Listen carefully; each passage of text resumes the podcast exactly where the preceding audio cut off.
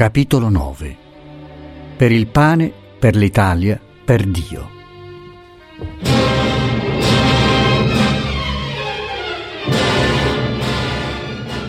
Otto mesi dopo, nel settembre del 1855, Franco abitava una misera soffitta a Torino, in via Barbarù.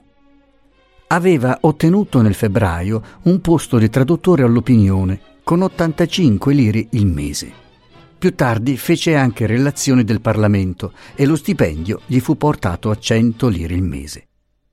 Il Dina, direttore del giornale, gli voleva bene e gli procacciava qualche lavoro straordinario fuori d'ufficio, tanto da fargli prendere altre 25 o 30 lire il mese. Franco viveva con 60 lire il mese. Il resto andava a Lugano e da Lugano, per le mani fedeli di Ismaele, a Oria. Per vivere un mese con 60 lire ci voleva una forza d'animo che lo stesso Franco non avrebbe creduto prima possedere. Le ore d'ufficio, il tradurre, assai laborioso per un uomo pieno di scrupoli e di timidità letterarie, gli pesavano più delle privazioni e 60 lire gli parevano ancora troppe. Si rimproverava di non saper vivere con meno. Si era legato con altri sei emigranti parte lombardi, parte veneti.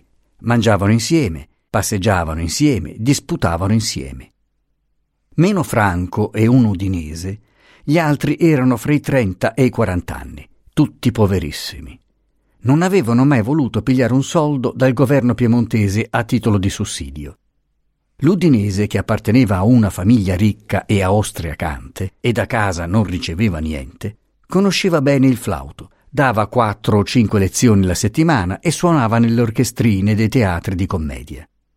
Un notaio padovano copiava nello studio di Boggio.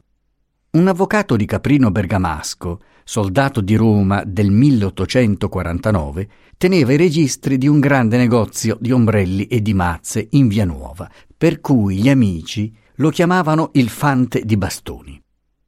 Un quarto milanese aveva fatto la campagna del 48 nelle guide di Carlo Alberto.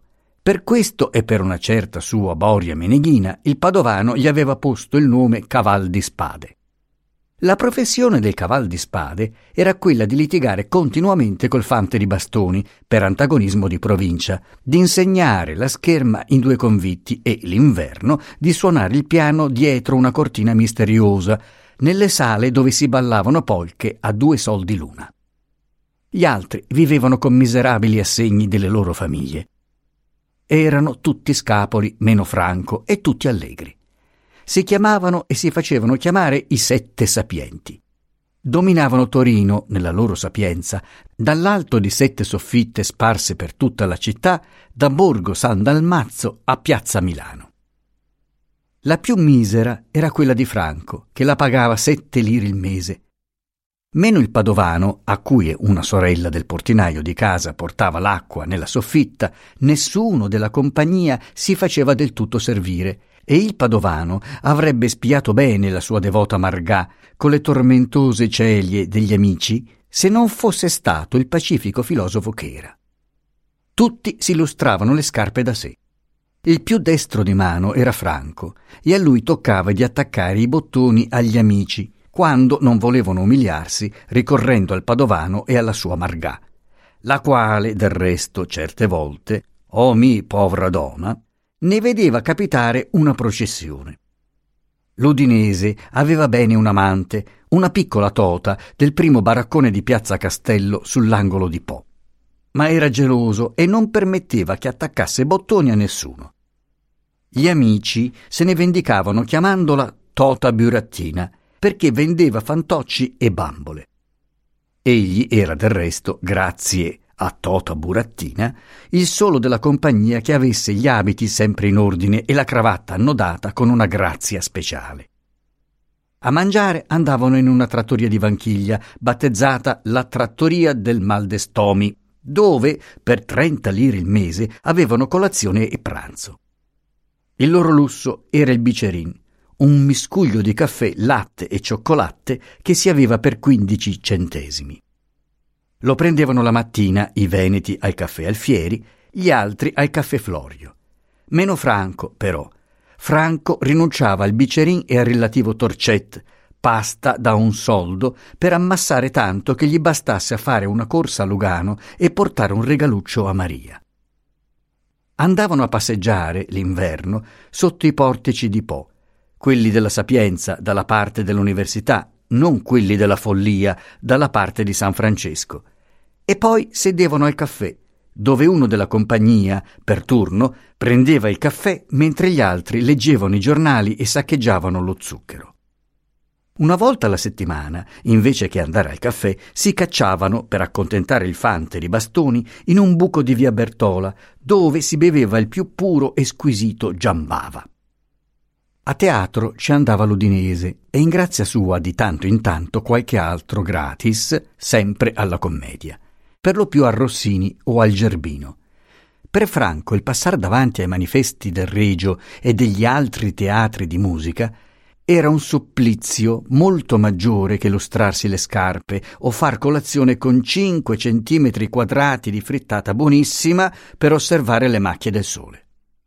Fortunatamente aveva conosciuto un certo C. Veneto, segretario al Ministero dei Lavori Pubblici, il quale lo presentò alla famiglia di un distintissimo maggiore medico dell'esercito, pure Veneto, che possedeva un piano. Riceveva la sera alcuni amici e li ristorava con un caffè eccellente, quasi unico in quei tempi a Torino. Quando i sette sapienti, per una ragione o per l'altra, non passavano la sera insieme, Franco andava a casa C, in piazza Milano, a far musica, a conversare d'arte con le signorine, a disputare di politica con la signora, una fiera patriota veneziana di grande ingegno ed animo antico, che aveva tutte eroicamente affrontate le durezze e le amarezze dell'esilio incuorando il marito i cui primi passi erano stati assai difficili e amari, perché lui, già reputatissimo professore dell'Università di Padova, le care, benedette teste oneste e dure della rigida amministrazione piemontese avevano imposto di subire un esame se voleva diventare capitano medico. Niente meno. La corrispondenza fra Torino e Oria non rispecchiava lo stato vero degli animi di Franco e di Luisa correva liscia, affettuosa, certo con molti ritegni e cautele da una parte e dall'altra. Luisa si era figurata che Franco avrebbe risposto la sua letterina e sarebbe entrato nel grande argomento. Non vedendo che parlasse mai né della letterina né di ciò che era stato fra loro quell'ultima notte, arrischiò un'allusione. Non fu raccolta. Infatti, Franco s'era messo più volte a scrivere col proposito di affrontare le idee di sua moglie. Prima di scrivere si sentiva forte, si sentiva sicuro che pensandoci avrebbe trovato facilmente argomenti vittoriosi. Gliene venivano anche alla penna di quelli che gli sembravano tali, ma poi, quando erano scritti, ne scopriva subito la insufficienza. Ne stupiva, se ne doleva, ritentava la prova e sempre con eguale successo. Eppure sua moglie aveva ben torto, di questo non dubitava un momento. Dunque vi doveva esser modo di dimostrarglielo. Bisognava studiare. Cosa? Come? Ne domandò a un prete, dal quale si era confessato poco dopo il suo arrivo a Torino. Questo prete, un piccolo vecchietto contraffatto, focoso e dottissimo, lo invitò a casa sua, in piazza paesana. Si pose ad aiutarlo con entusiasmo gli suggerì una quantità di libri, parte da legger lui, parte da mandare a sua moglie. Forte orientalista e gran tomista, provando una vivissima simpatia per Franco, attribuendogli un ingegno e una cultura forse superiori al vero, per poco non gli suggerì di studiare l'ebraico e volle poi, assolutamente, che leggesse San Tommaso. Arrivò sino a dargli un abbozzo di lettera a sua moglie, con gli argomenti che doveva sviluppare. Franco si innamorò subito del vecchietto entusiasta, che aveva poi, anche nell'aspetto, la purezza d'un santo. Si mise a studiare San Tommaso con grande ardore e vi durò poco.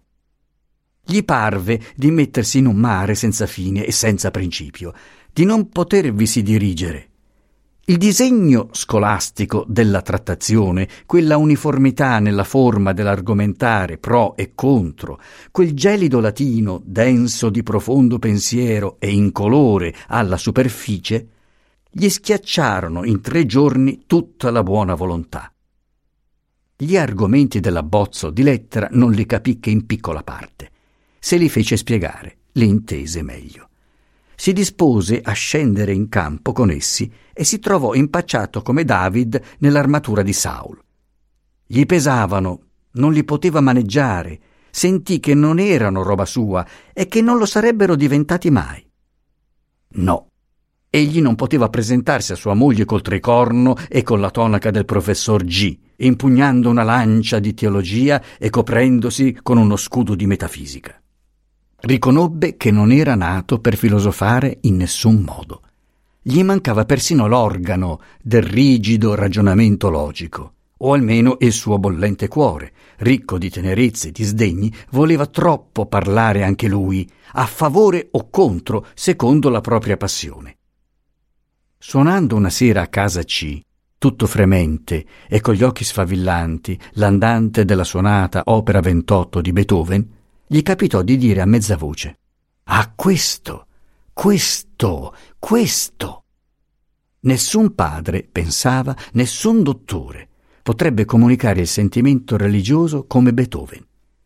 Metteva, suonando, tutta l'anima sua nella musica e avrebbe pur voluto essere con Luisa, suonarle il divino andante, unirsi a lei, pregando in un inenarrabile spasimo dello spirito, così né gli venne in mente che Luisa, la quale del resto sentiva la musica molto meno di lui, avrebbe piuttosto dato all'andante il senso del doloroso conflitto fra il proprio affetto e le proprie idee. Andò da G, gli riportò San Tommaso, gli confessò tutta la sua impotenza con parole così umili e commosse che il vecchio prete, dopo qualche momento di silenzio accigliato e inquieto, gli perdonò Là, là, là, diss'egli, riprendendosi con rassegnazione il suo primo volume della Summa. Cas raccomanda signor, e speruma ca fa sachiel. Così finirono gli studi teologici di Franco. Tanto meditare sulle idee di sua moglie e sulle proprie, e soprattutto il consiglio del professore Cas raccomanda signor, non furono senza frutto cominciò a intendere che in qualche cosa Luisa non aveva torto. Rimproverato da lei di non condurre la vita che secondo la sua fede avrebbe dovuto, egli s'era offeso di ciò più che di tutto il resto. Adesso un generoso slancio lo portò all'altro estremo, a giudicarsi sinistramente, a esagerare le proprie colpe d'acidia, d'ira e persin di gola, a tenersi responsabile delle aberrazioni intellettuali di Luisa e provò una smania di dirlo, di umiliarsi davanti a lei, di separar la causa propria dalla causa di Dio. Quando ebbe il posto all'opinione e regolò le proprie spese per poter fare un assegno alla famiglia, sua moglie gli scrisse che l'assegno era assolutamente troppo forte in proporzione dei suoi guadagni. E saper che egli viveva a Torino con 60 lire il mese le rendeva amaro il cibo a lei. Allora egli le rispose, questo non proprio sinceramente, che anzitutto non pativa mai la fame, che del resto sarebbe stato felice anche di digiunare, perché provava un'avidità intensa di mutar vita, di espiar gli ozi passati, compreso il soverchio tempo dato ai fiori alla musica, di espiar tutte le passate mollezze, tutte le debolezze, comprese quelle per la cucina raffinata e per i vini scelti soggiunse che della vita passata aveva domandato perdono a Dio e che credeva doverlo domandare anche a lei. Insomma, il padovano, cui si era legato di grande amicizia, udito recitarsi da lui, come a riprova di precedenti confessioni, questo brano di lettera, gli disse Ciò la parlo orazione de Manasse, re di Giuda. Luisa scriveva molto affettuosamente, sì, ma con minore effusione, il silenzio di Franco circa l'argomento del colloquio doloroso le spiaceva e cominciar lei, di fronte a un silenzio così ostinato, non le parve utile.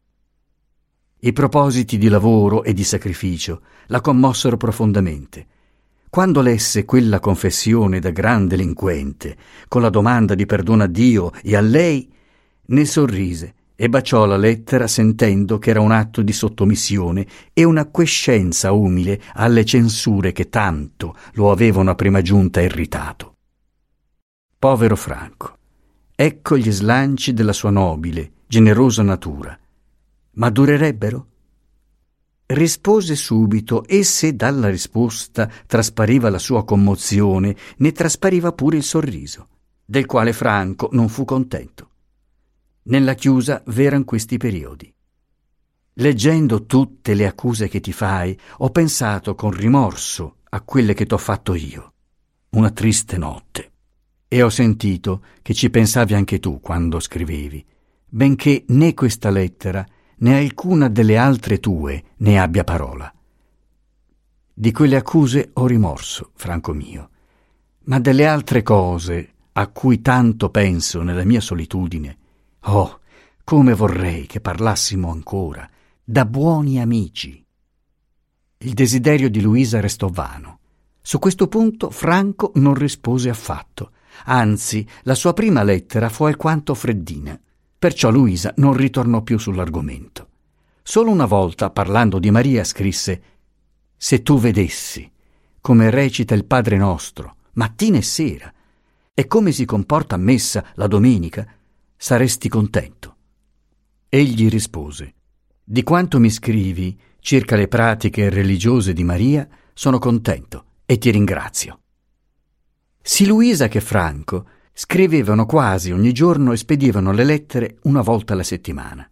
Ismaele andava alla posta di Lugano ogni martedì, portava la lettera della moglie e riportava quella del marito. In giugno Maria ebbe il morbillo. In agosto lo zio Piero perdette quasi improvvisamente l'occhio sinistro e ne fu, per qualche tempo, molto turbato. Durante questi due periodi, le lettere di Oria spesseggiavano. In settembre la corrispondenza ritornò settimanale. Tolgo dal fascio le ultime lettere scambiate fra Luisa e Franco alla vigilia degli avvenimenti onde furono colti alla fine di settembre. Luisa a Franco. Oria, 12 settembre 1855. Il riverito signor Ismaele ci ha fatto molto aspettare l'ultima tua perché da Lugano, invece di venire a Oria, è andato a Caprino con alcuni amici suoi e delle potenze occidentali a festeggiare la presa di Sebastopoli nella cantina dello Scarselon e là ha bevuto un cicinin e quindi è ritornato a Lugano dove un altro cicinin lo ha fatto dormire come un salame fino a mercoledì mattina. Ha pure dimenticato di spedirti il vasetto di lucido e così lo dovrai aspettare una settimana o pagare a Torino tanto più caro se la provvista è finita. Me ne rincresce assai. Se Dina ti ha offerto di scrivere qualche appendice teatrale, tanto meglio. Così potrai udire gratis un po' di musica. Benché sono anch'io dell'opinione del vostro caval di spade che bisogna ricondurre la musica italiana al tamburo. Quanto all'affare Valle Intelvi, lodo la tua prudenza. Essa è stata però così grande che non sono certissima d'averti inteso bene. Ho inteso che per preparare, in caso di guerra, un movimento alle spalle dei nostri signori, occorrono alcune persone sicure cui far capo con le opportune comunicazioni da Torino, sia direttamente sia per mezzo del comitato di Como. Ad ogni modo andrò io stessa domani a Pellio Superiore, dove c'è un medico condotto grande amico di V e sicurissimo. Parlerò con lui, intanto. Per quella fodera sdrucita non ti cruciare. Basta che porti l'abito a Lugano quando verrai. Ci penserò io e posso anche promettere di foderarti le maniche di seta, grazie ad una sottana che mia madre mi diceva esser venuta in casa Ribera da casa Faitati nel secolo scorso. Una sottana gialla a fiorami rossi, che né io né Ombretta porteremo certo mai. Ombretta sta benissimo da tre giorni, declinando il caldo, ha ripreso i suoi colori. Stamattina le ho dato la prima lezione di lettura col metodo Lambroschini. Tutto si trasforma e progredisce nella nostra casa. Questa sorte è toccata ieri all'antico cartellone della tombola, con dolore muto ma palese della CIA. ne ho fatto strage per tagliarne fuori, oltre a cinque quadratini per le vocali, parecchi altri quadrati più grandi, dove ho disegnato, immagina come, le figure di sole, luna, cane, bue, eccetera. Maria ha imparato le vocali con prontezza sufficiente. A mezza lezione è entrato lo zio Piero e ha esclamato Oh, povero me! Poi, malgrado le mie proteste, ha molto compianto Maria. Ella ha risposto che studiava per scrivere a papà. Scrivere a papà. È la sua idea fissa e io credo che se la facessi scrivere conducendole la mano, perderei forse il più forte stimolo che possa adoperare con lei come maestra di lettura, poiché sa che prima di scrivere deve imparare a leggere. Il suo affetto per te viene sempre fuori con una misura di amor proprio. Parla come se fosse un bisogno non suo, ma tuo, mio, dell'universo intero, che ombretta pipì scriva a papà. Uno di questi giorni mi udì sgridarla Veronica perché ha la cattiva abitudine di buttar dalla cucina l'acqua sporca sul carrubo che ne è intristito. Ricordai a Veronica, naturalmente, quanto il carrubo è caro a te Maria l'udiva che brontolava tra sé contro il povero Carrubo, perché manda ombra in cucina e gli augurava di crepare. Taci, le intimò Maria con una forza inesprimibile. Ti mando via se non taci. L'altra la rimbeccò e Maria fuori a piangere. Io udii e accorsi. Perché piangi? Perché la Veronica dice brutte parole alla pianta di papà. Bisognava vedere che visetto irritato. Adesso fa lei la guardia al carrubo non se ne allontana senza una predica alla Veronica e prende un'aria di importanza come se la vita del carrubo fosse affidata a lei. Ogni mattina, quando va in giardinetto, corre lì e dice Stai bene, pianta? Oggi ha versato molte lagrime, perché la breva soffiava scotendo forte il carrubo. E poi che ella gli ebbe fatta la solita domanda, io le dissi Vedi che non sta bene il carrubo? Vedi che risponde di no? Più tardi mi domandò se il carrubo quando muore va in paradiso. Le risposi che siccome il carrubo disturba la Veronica mandando l'ombra in cucina, non può andare in paradiso. Tacque mortificata. Lo zio Piero è ormai rassegnato del tutto alla perdita del suo occhio. Si paragona ad un altare dove si dice messa e il chierico ha spento, durante l'ultimo Vangelo, una delle due candele. Dopo pranzo egli e Maria fanno in loggia delle conversazioni senza fine, non più interrotte dal corso del Mississippi, oramai dimenticato. Lo zio le racconta tante vecchie cose che non ha mai raccontato neppure a me. Io non entro allora in loggia perché credo che si apra più volentieri con la piccina sola.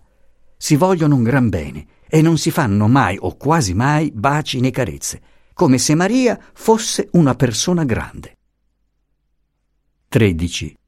Stamattina ho preso con me la Leu, la sorella della Veronica, che è clorotica, per condurla a consultare il medico di Peglio. Capisci? Abbiamo impiegato due ore e mezzo da Osteno. Tu avresti goduto con entusiasmo la bellezza dei luoghi e della mattina. Io invece non me ne commossi che un momento fra i vecchi castagni di Peglio Superiore, dove, voltandosi a guardar giù la valle, si scopre, in fondo a quel grande imbuto verde, Porlezza e un pezzetto di lago, una piccola coppa di acqua viva, verde anche quella. Ti ricordi che abbiamo fatto colazione insieme lassù, nel tempo in cui era ancora signorina e che l'Ester si è accorta di qualche cosa quando mi hai parlato di mia madre? Ho trovato il mio medico condotto alla fontana di Pel Sora, fra le pecore, come un patriarca. Gli ho fatto visitare la Leu e poi, allontanata questa, abbiamo parlato. Non sapeva che sia Torino e al solo nome di Torino mi afferrò e mi strinse le mani come se la moglie d'uno che è a Torino fosse già una specie di eroina. Credeva poi che corrispondendo con Torino io avessi il piano di Cavour in una tasca e quello di Napoleone nell'altra. È un bonapartista così sfegatato che gli è amara l'alleanza inglese e dice la perfida Albione. Si teneva sicurissimo, del resto, della guerra primavera e non gli piacque udire che ci sono dei dubbi. credo che mi abbia subito ammirata meno. Quanto ad agire nel momento buono, dice che in Vallintelvi si faranno tagliare a pezzi, se occorre, come Mick, perché parla sempre in plurale, dice nunchi. Non ha l'aria di uno spaccamonti. Parlando di venire alle mani coi croati, diventò più rosso dell'asso di cuori e vibrava tutto come un bracco quando gli si mostra un pezzo di pane. Nunchi, mi disse, Gempe anca il Brenta. Sai, hanno a vendicare il Brenta, fucilato dagli austriaci. Insomma, se la parte mia, quando scoppierà la guerra, non fosse di liberare la sura Pepina e di buttare ai cavedini il suo Carlascia, andrei volentieri a battermi insieme al dottore Di Peglio. Ritornammo alle tre. Lo zio giocava ai tarocchi col curato, con Pasotti e col signor Giacomo. Il curato aveva la gazzetta ticinese e si era molto parlato di Sebastopoli. Si capisce che Pasotti ha una gran rabbia come tutti i tedesconi, invece il signor Giacomo era tutto intenerito per il suo Papussa e il curato propose di bere una bottiglia alla salute di Papussa. Allora lo zio Piero gli domandò se non aveva vergogna, egli prete, di festeggiare le buone fortune di Papussa. Mi l'era per bev, brontola il curato. Le ben che geneminga, risponde lo zio. Il curato brontolò peggio di prima e lo zio, per consolarlo, gli fece una dotta dissertazione sui dialetti lombardi, concludendo Geneno, geneminga e genemiga.